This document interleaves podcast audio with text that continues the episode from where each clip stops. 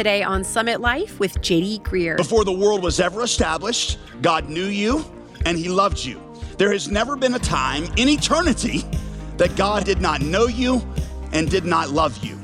For as long as you have been in existence from eternity past, He's known about you, He has cherished you, and He has planned to redeem you and to save you.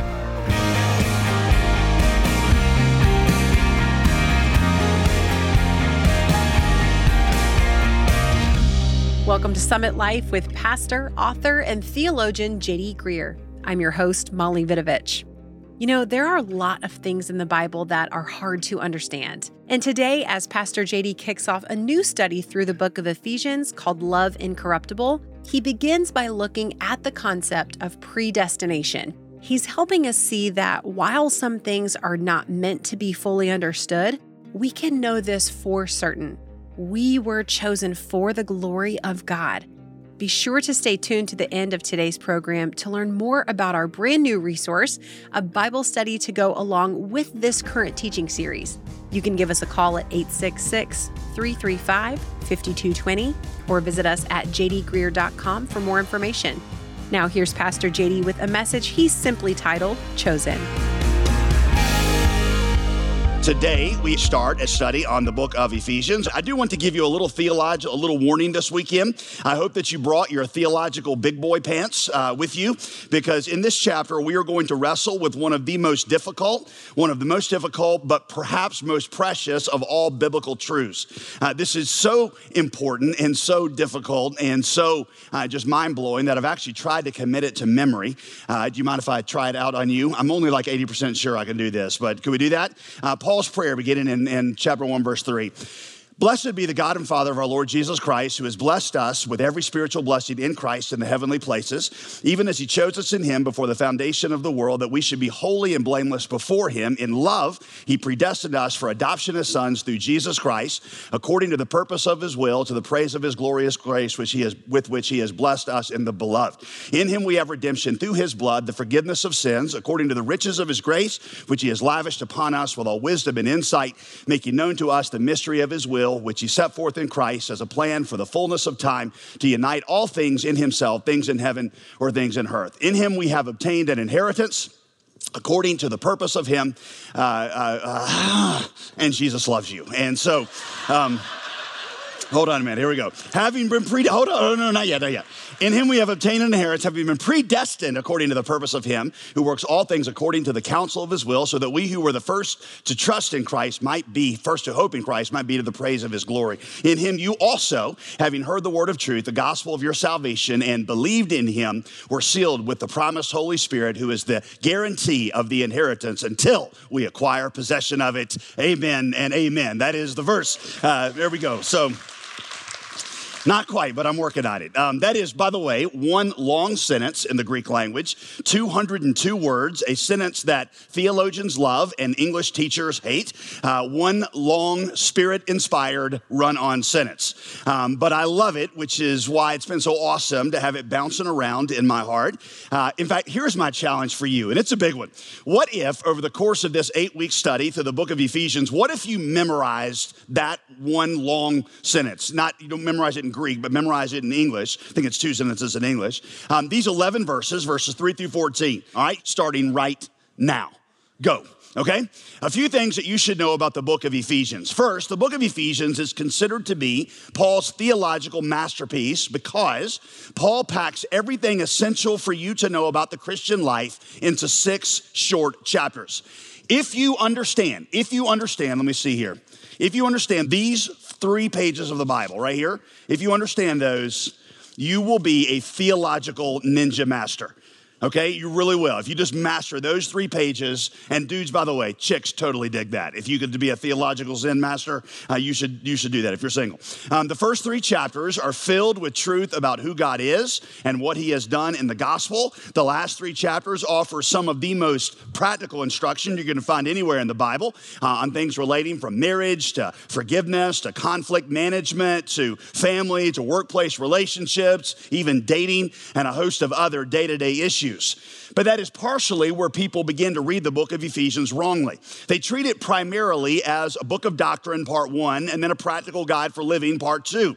But Ephesians was written first and foremost as a letter, a survival manual to a church that was trying to exist in a very hostile environment. You see, Ephesus was one of the most impressive and most intimidating cities in the ancient world. It was on a seaport right at the intersection of Europe and Asia, which made it one of the, the primary trade hubs of the, of, the, of the Roman Empire. It was cosmopolitan and multicultural. It boasted one of the largest libraries in the world, actually ever in history. And so a lot of the most prestigious scholars um, in the world at the time lived there. Religiously, it was all over the map. The city housed 50 different temples, including the largest temple in the ancient world, dedicated to Artemis, one of the seven wonders of the ancient world. Um, sexual immorality there was literally an industry. Most of the temples offered some kind of prostitution as a part of a, the worship ritual. So people would always say, What happened in Ephesus stays in Ephesus, uh, unless it's contagious, and then you carry it around with you for the rest of your life. But um, that's what the city was known for. All this to say is it was not a Christian friendly environment, which is what makes the letter so timely and so relevant for us because I know that many of us feel like we are in environments that are not friendly to Christianity. Uh, for some of you, that is your school. For some of you, that is your workplace, maybe even your family. I know that for some of our church planters around the world who listen in each week, they are literally in places where it is illegal to live out your Christian faith. So, we are going to dive into this book because it's going to show us how we can not only survive, but thrive in those places. Okay, here we go. Verse three. Paul opens up the letter with a concept that many of us find difficult. And that concept is predestination. In verse 4, Paul says, God chose us in him before the foundation of the world. And then throughout the chapter, he repeats, like verse 5, he predestined us for adoption. Verse 11, he predestined us according to the purpose of him who works all things according to the counsel of his will, which I know immediately raises all kinds of questions for us, such as like questions like, well, what about free will? Or, or, or why would God choose some people and not others? And those are great questions, and we're going to deal with them in a minute. But first, let's just ask what exactly is Paul teaching here? And then, why is he teaching it? Because, see, let me give you a little ground rule for approaching your Bible. Um, this doesn't just apply to this text, it applies anytime you're studying the Bible. There are some things about God that you're never going to quite fully understand. The Bible tells us that in a verse that really helped me personally when I was struggling with a lot of the, the questions that um, get raised in passages like this one. Um, the verse was Deuteronomy 29 29. Uh, the verse says this The secret things belong to the Lord our God, but the things that are revealed belong to us and to our children forever, that we may do all the words of this law. Now, notice that there is a distinction. The first thing that you got to acknowledge is that there are some secret things there's, a, there's secret things and there's revealed things. There's a distinction between them, and our responsibility. Moses, who wrote Deuteronomy, tells us our responsibility is to believe and obey what is revealed, not to try to figure out all that is hidden. And by the way, that there are some things that remain hidden really aggravates a lot of theologians who insist on having it all figured out. But I would just remind you that we're talking about God. So it shouldn't surprise you that there remains a realm which your mind can scarcely understand, much less explain. I mean, imagine trying to explain quantum physics for a four year old, or imagine somebody trying to explain it to you, okay? Just because you can't explain it fully or comprehend it fully doesn't mean it's not true, right? And then the question I often ask you is well, which do you think is greater? What do you think is greater, the gap between a four year old's understanding and yours as an adult, or the gap between yours and God's? Take whoever's the smartest person here in the Summit Church, whoever, we got at least probably two people in here that scored perfectly in the SAT. Take that person and compare their understanding to that of the Almighty God. Uh, of course, the gap is greater between theirs and God's and between ours and a four year old. So, of course, there's things that we're not really going to be able to comprehend. So, we approach this subject understanding that we are delving into realities that our minds can barely grasp. Sometimes I, we read passages like this one and we think, wow, that is, that is really, really deep. But I feel like when we say that, we're like the 10 year old boy who runs out into the ocean and as far as he can get, he gets about 20 yards out there and a wave comes over his head and he's in six and a half feet in water and he's like, oh, it's so deep out here. And you're like, man, just like a, you know a couple miles out that direction, it's going to go from seven feet to several miles deep. Um, that's what happens when we get into passages like this one. We think how deep it is, but just keep in mind our subject matter is God. So, again, here's the questions I want to focus on. What exactly are the scriptures saying here? And then, secondly, I want to ask, why does God tell us these things? What exactly are they saying? And then, why does He tell us these things? First, verse 4, notice when it says that we are chosen. Verse 4, we are chosen in Him. When? Before the foundation of the world. That is an awesome thought. Before the world was ever established, God knew you and He loved you. There has never been a time in eternity that God had did not know you and did not love you. For as long as you have been in existence from eternity past, He's known about you, He has cherished you, and He has planned to redeem you and to save you. Sometimes people think that this verse means that God simply just knew beforehand who would choose him, as if he looked down the corridors of the future and he said, Oh, I see, JD's going to choose me, and I know the future, so I'll choose him back. But that is not what this verse says. It says he set his love on us and chose us before we were even a twinkle in our daddy's eye. From verse 3 onward, when the process of our salvation begins, to verse 14 when it's over, God is the one taking all the action.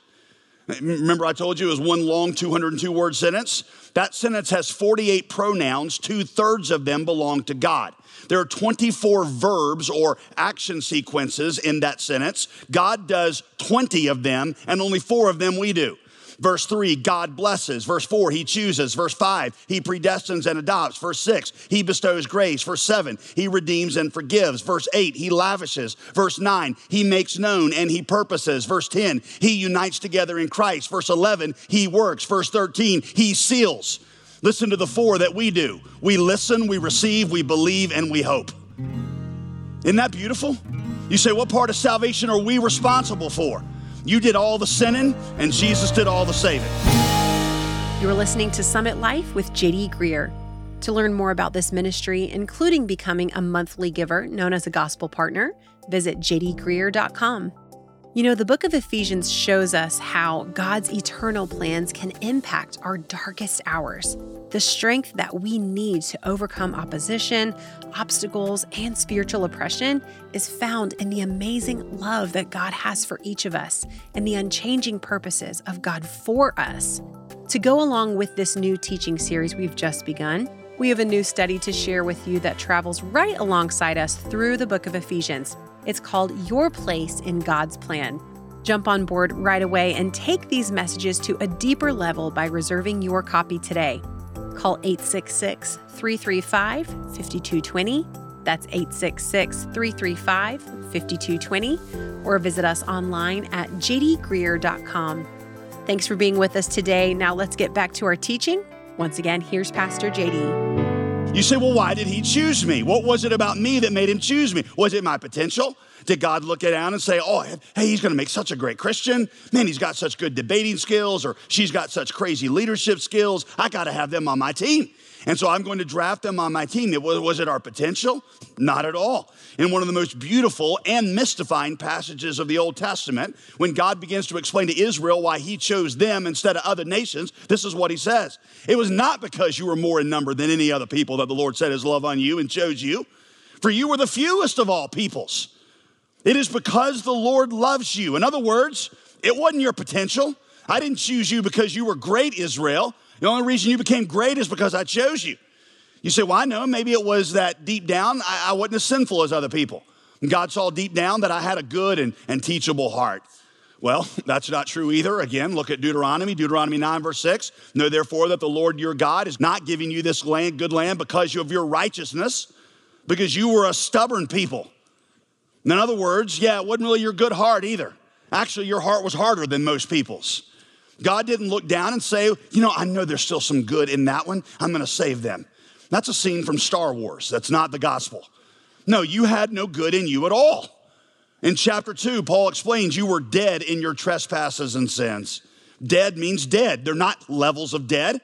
There's a scene in a, a, great 1980s movie called The Princess Bride, one of the great 1980s movies where Indigo Montoya, Inigo Montoya and Andre the Giant, right, are distraught because their hero, Westley, is dead. And so they remember this. They take Westley's dead body to the wizard, and the wizard says, Oh, no reason to fear, boys. He's only mostly dead. And then he works some kind of magic on him and revives him.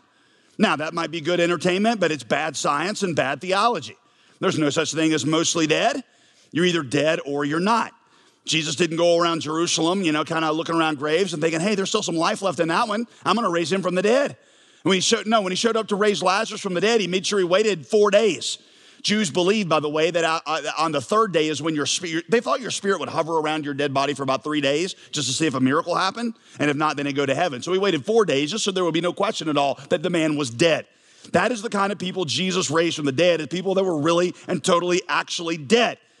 God didn't choose us because we had spiritual life in us.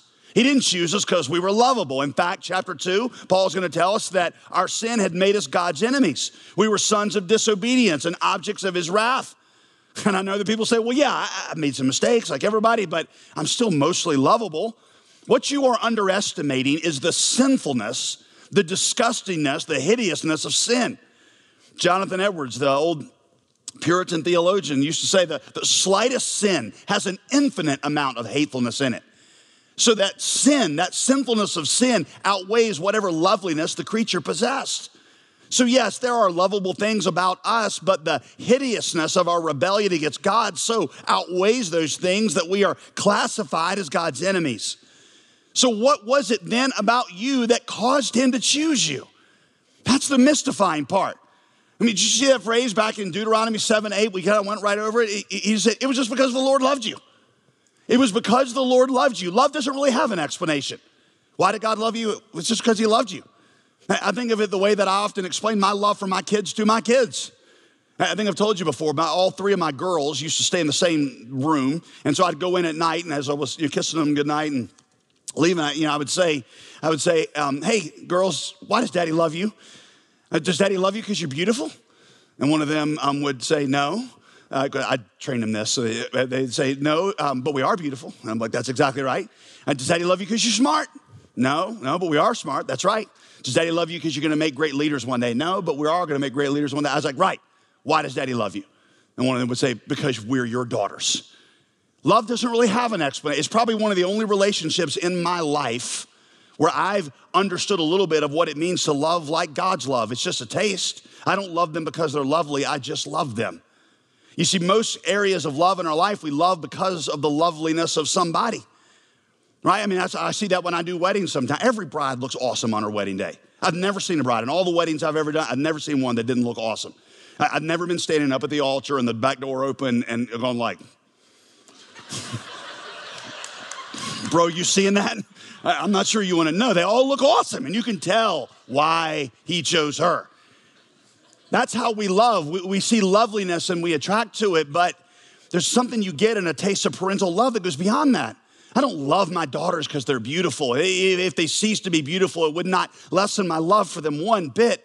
There's a love that we get a taste of and how God loves us. Before we had ever done good or bad, before the foundation of the world, God set his love on us. I love Charles Spurgeon, who's the British pastor in 1800s. You love how he said it. I have no questions that God chose me because I'm quite sure that if God had not chosen me, I should never have chosen him. And I'm sure that he chose me before I was born, or else he never would have chosen me afterwards.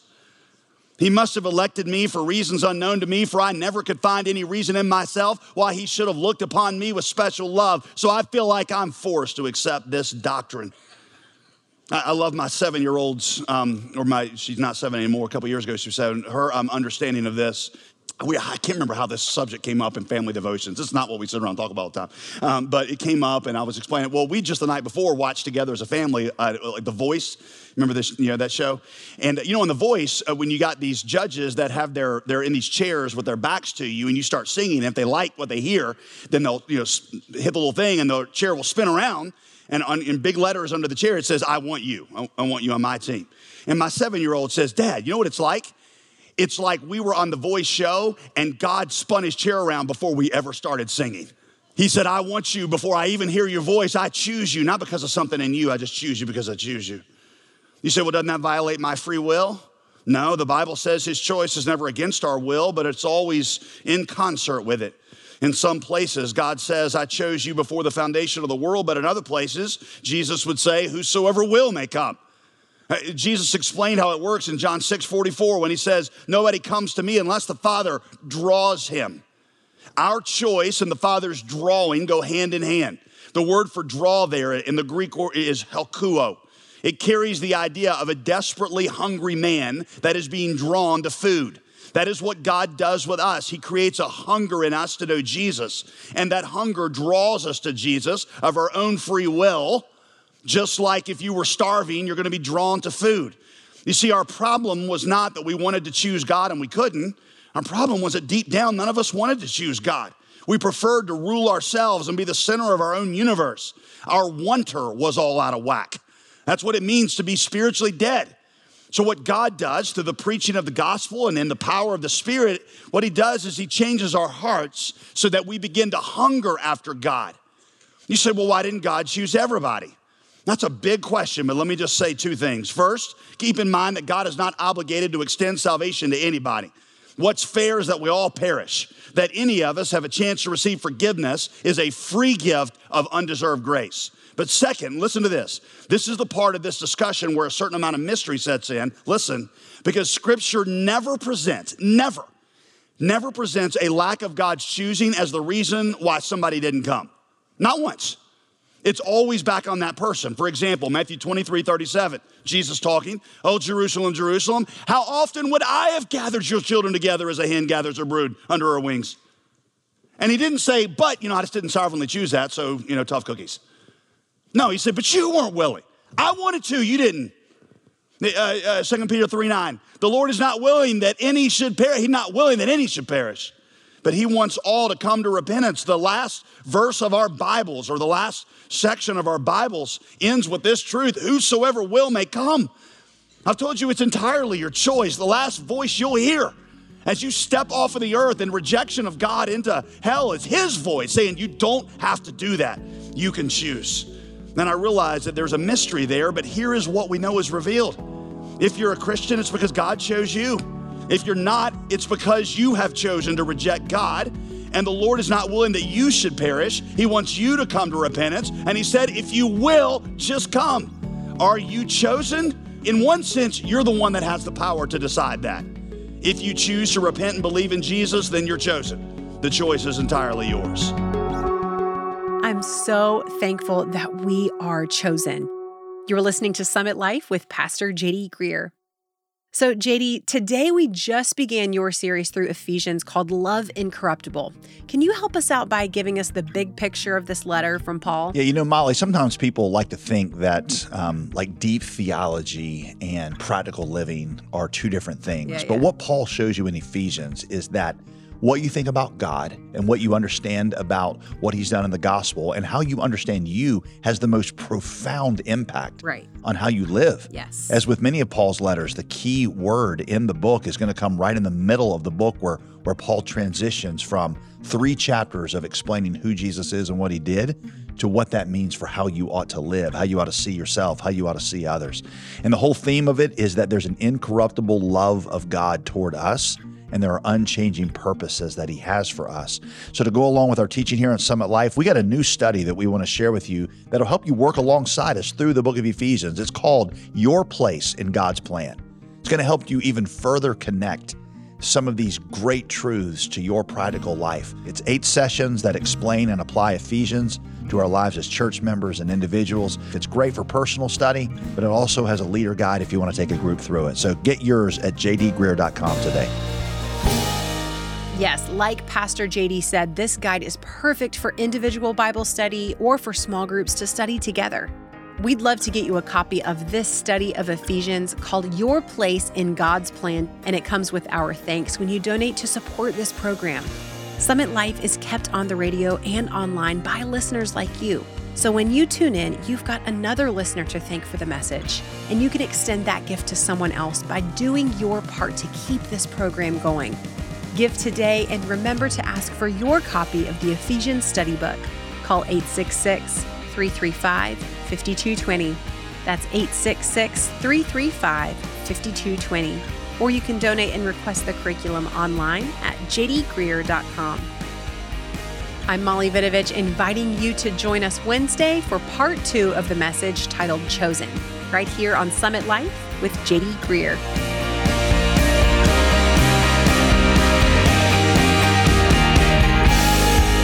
Today's program was produced and sponsored by JD Greear Ministries.